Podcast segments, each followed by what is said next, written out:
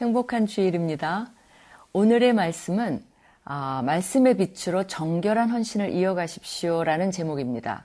오늘 본문 말씀이 속한 민수기 8장 전체는요. 레위인의 정결 의식을 다룹니다.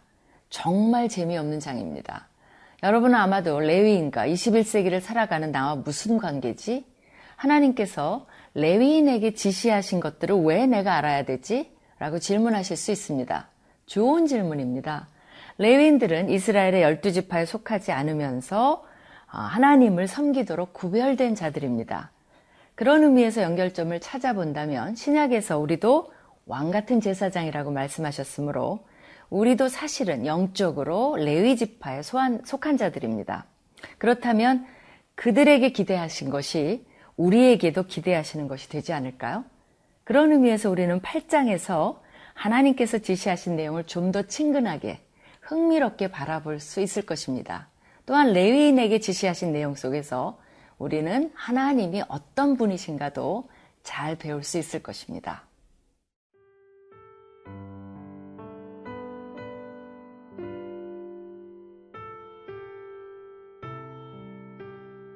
민수기 8장 1절에서 13절 말씀입니다. 여호와께서 또 모세에게 말씀하여 이르시되 아론에게 말하여 이르라 등불을 켤 때에는 일곱 등잔을 등잔대 앞으로 비추게 할지니라 하심에 아론이 그리하여 등불을 등잔대 앞으로 비추도록 켰으니 여호와께서 모세에게 명령하심과 같았더라. 이 등잔대의 제작법은 이러하니 곧 금을 쳐서 만든 것인데 밑판에서 그 꽃까지 쳐서 만든 것이라. 모세가 여호와께서 자기에게 보이신 양식을 따라 이 등잔대를 만들었더라. 여호와께서 모세에게 말씀하여 이르시되 이스라엘 자손 중에서 레위인을 데려다가 정결하게 하라.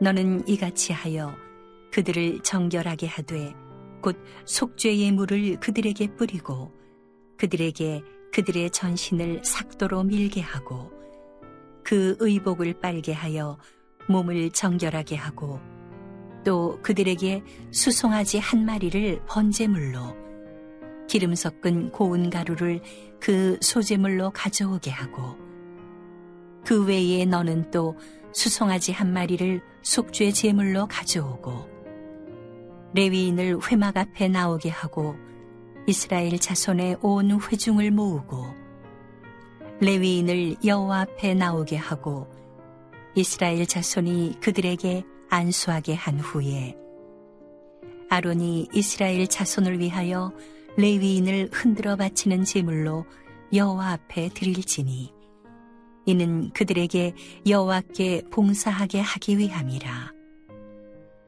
레위인으로 수송아지들의 머리에 안수하게 하고 네가 그 하나는 속죄 제물로 하나는 번제물로 여호와께 드려 레위인을 속죄하고 레위인을 아론과 그의 아들들 앞에 세워 여호와께 요제로 드릴지니라.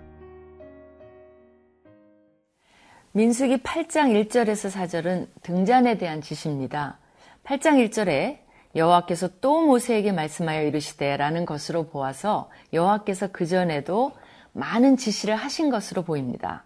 하나님께서도 뭔가 지시하시고 말씀하시고 지도하시는 것을 좋아하십니다. 우리 생활 속에서 이런 것을 좋아하는 부류의 사람들이 누가 있을까요? 선생님들도 계시고요. 그러나 저에게는 엄마들이라고 말하고 싶습니다. 왜 엄마들은 자녀들만 보면 계속 뭔가를 말씀하시는 걸까요? 밥 먹고 가라. 아, 비 오니까 우산 챙겨라. 숙제 다 했니? 길 조심하고 학교에서 수업 시간에 떠들지 말고 심지어는 다 큰 자녀들에게도 회사에서 인정받게 잘하고 밥 좀 제때 챙겨 먹고 등등 엄마들은 자녀들만 보면 계속 뭔가를 말씀하십니다. 이것이 사랑의 표현이 아닐까요? 하나님께서도 모세를 통해서 무엇인가를 계속 말씀하십니다. 근데 이것은 단순히 하나님의 만족을 위한 것이라기보다는 이 지시 속에서 하나님과의 관계를 잘 만들므로 백성들에게 유익을 주고자 하는 목적이 있습니다. 그러니까 이것도 일종의 하나님의 우리를 향한 사랑의 표현이겠죠. 등잔에 대한 지시를 하시는데요. 등불을 켤 때에는 일곱 등잔을 등잔대 앞으로 비추게 할지니라고 말씀하십니다. 등당대가 아, 앞을 비출 때 맞은편에는 무엇이 있을까요? 맞습니다. 12개의 진설병이 놓여 있습니다. 이것은 12지파를 대표하고요. 12지파는 이스라엘 백성 전체를 대변합니다. 즉 등잔대의 빛이 빛이 되신 하나님을 상징한다면 하나님은 그들의 빛이 되시며 그들을 비추시는 축복 되신 분임을 나타냅니다. 우리가 하나님의 이러한 면을 본받아야 된다면 당연히 우리도 빛이 되고 다른 사람에게 축복이 돼야 되겠죠. 오늘날 우리 사회를 보면요. 인간관계 문제 때문에 많은 사람들이 시달린다라고 합니다. 직장 관계에서 직장원들끼리, 친구 관계에서도 그렇고요. 가정에서도 가족 구성원들끼리 꼬여버린 인간관계 때문에 죄의식도 느끼고 분노, 섭섭함, 오해도 많고 이런 실타래 틀이 얽혀서 정말 감정들이 좋지 않을 때가 많이 있습니다. 또 악플도 많이 달고요. 이런 세상 속에서 우리가 살고 있는데 그런 것을 보면 사람들에게 축복되기를 포기한 모습이 아닐까라고 생각될 정도입니다. 아, 정말 아, 우리가 다시 한번 어, 내가 축복이 되고 있나 아닌가 어, 생각해 볼 필요가 있는 것 같습니다.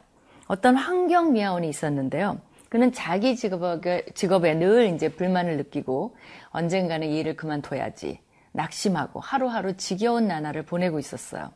근데 언제부턴가 이 어, 청소부의 얼굴이 밝아지기 시작했습니다. 사람들에게 인사도 건네고 달라졌다고 합니다. 무엇이 이 사람을 변화시켰을까요? 살펴보니까 바로 아내의 따뜻한 격려 한마디였다라고 합니다. 여보, 나는 어, 이 마을을 깨끗하게 청소하는 당신이 정말 자랑스러워요. 당신의 노고가 없었다면 이 마을은 아마 쓰레기덩이로 덮였을 거예요. 바로 이 아내는 남편에게 빛이 되어준 겁니다. 격려함으로써 남편이 큰 힘을 얻게 되고 자기 직업을 자랑스럽게 생각하게 되고 지겨운 것이 아니라 기쁨으로 섬기게 됐다는 것이죠. 정말 어, 아내도 선택이 있어요. 이 남편이랑 똑같이 아이고 내 팔자 그게 무슨 직업이야 월급은 월급은 왜 이렇게 적게 가져와라고 어, 계속 비난하면 서로 비참하게 살게 되는 것이죠. 바로 이런 작은 격려가 큰 변화를 일으킬 때가 많이 있다는 것입니다. 오늘 말씀에서 레위인들에게 등잔대를 비추라고 말씀하십니다. 세상에 빛이 되라고 도전을 하십니다. 그렇다면 우리는 빛이라는 그 거, 대한 부담감보다는 이제부터 어떻게 빛이 되느냐 아마 작은 격려부터 우리가 실천할 수 있지 않을까요? 오늘 주위에 내가 격려해야 될 분들이 있을까요? 어, 그동안 비판에 바빠서 격려에 인색하지는 않았는지 직장 동료에게 직원들에게 심지어 상사들도 격려가 필요합니다. 가족들은 어떨까요? 학교 가는 아이들에게 또 출근하는 어, 남편에게 따뜻한 격려의 한마디. 그뿐이 아니에요. 우리도 격려가 필요합니다. 그래서 나 스스로를 두드리면서 이렇게 말해보시면 어때요? 잘하고 있어.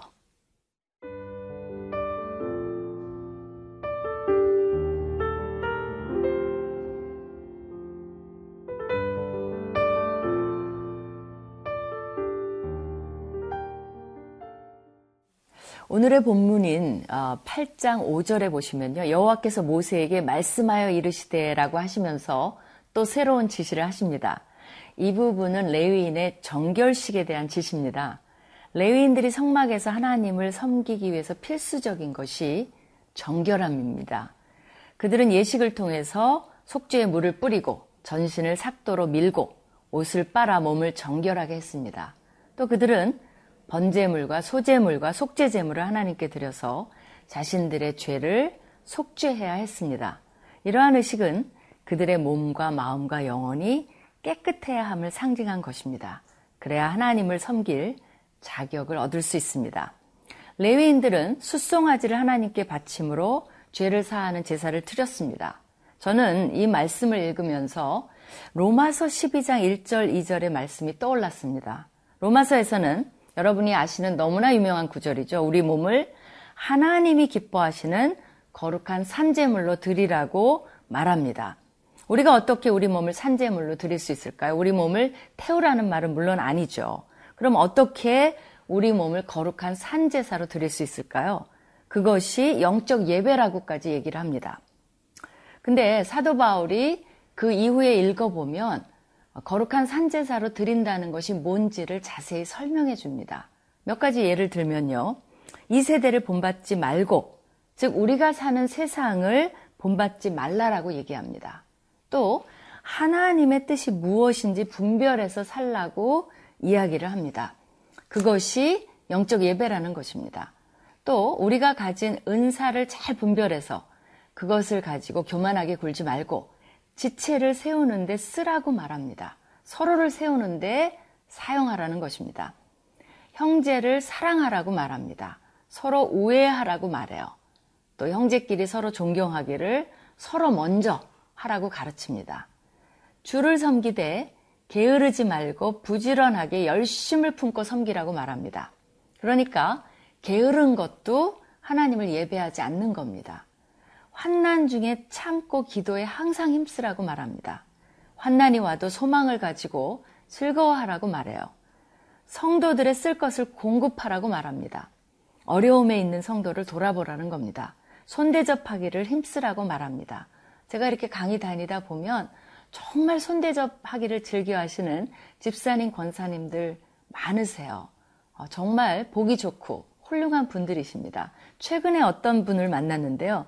그분은 강사분들을 운전으로 섬기는 여자분인데 운전으로 섬기는 것이 어, 그것이 기쁘시대요. 운전하면 막 기분이 좋아지고 더군다나 강사를 모시면 더 기뻐진다라고 얘기를 합니다. 은사죠. 그렇죠? 근데 성경에서는 그것이 바로 거룩한 영적 예배라는 겁니다. 운전하는 것도 예배예요. 또한 사도 바울은 박해하는 자를 축복하고 저주하지 말라고 가르칩니다. 즐거워하는 자들과 함께 즐거워하고 우는 자들과 함께 울라라고 얘기를 합니다. 어, 위로할 자들이 있으면 위로해 주는 거 이것도 영적인 예배라는 것입니다. 교만하지 말고 선한 일을 도모하라고 말합니다. 또 할 수 있거든 되도록 모든 사람과 더불어 화목하라고 말합니다. 그 외에도 너무나 많은 것들이 있겠지만 바로 이러한 실천들, 구체적인 것들이 영적 예배, 우리 몸을 거룩한 산제사로 하나님께 드리는 방법입니다. 여러분들이 너무 부담스럽게 생각하실 수도 있어요. 와, 그런 거 다 하면 어떻게 하나, 한꺼번에. 그걸 리스트를 가지고 어, 이렇게 쭉 보면 버겁게 느껴질 수 있어요. 제가 이것을 쭉 나열할 때도 처음에는 음, 고개를 끄덕이다가 한참 나열을 하니까 여러분이 아, 저거 어떻게 하나 아마 그렇게 느끼셨을 수도 있을 것 같아요. 마치 주부들이 1년 식단을 짜라고 하면 정말 부담스럽죠. 근데 오늘 점심, 저녁 식사를 따, 식단을 짜라고 하면 아, 부담은 확 줄어들 겁니다.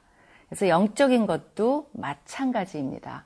오늘 하루만 생각하신다면 오늘 하루 내가 해야 할 일 중에서 하나님이 기뻐하시는 거룩한 산제사, 하나님이 기뻐하시는 정결함이 뭘까? 아, 그렇게 생각하신다면 좀 더 실천이 가능해지지 않을까 아, 생각합니다. 아침에 오늘 하루의 일들을 생각해 보시면서 하나님 앞에 어떻게 정결한 삶을 드릴지 묵상하시면서 실천해 보시면 어떨까요? 그렇게 하루하루가 날마다 쌓이면 어느덧 삶으로 예배하는 우리가 되어 있지 않을까요? 오늘도 주님 안에서 승리하시기 바랍니다. 같이 기도하시겠습니다.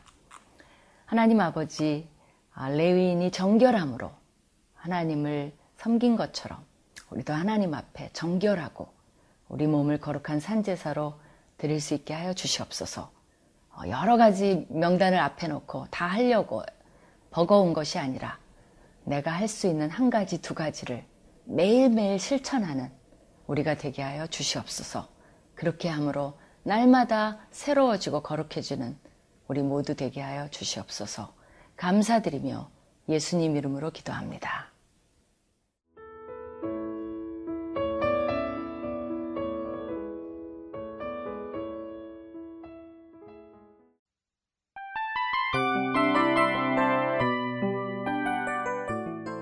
이 프로그램은 청취자 여러분의 소중한 후원으로 제작됩니다.